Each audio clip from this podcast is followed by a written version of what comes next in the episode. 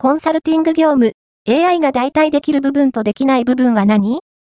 ガートナージャパンは、2024年2月14日、コンサルティングサービスに関する見解を発表した。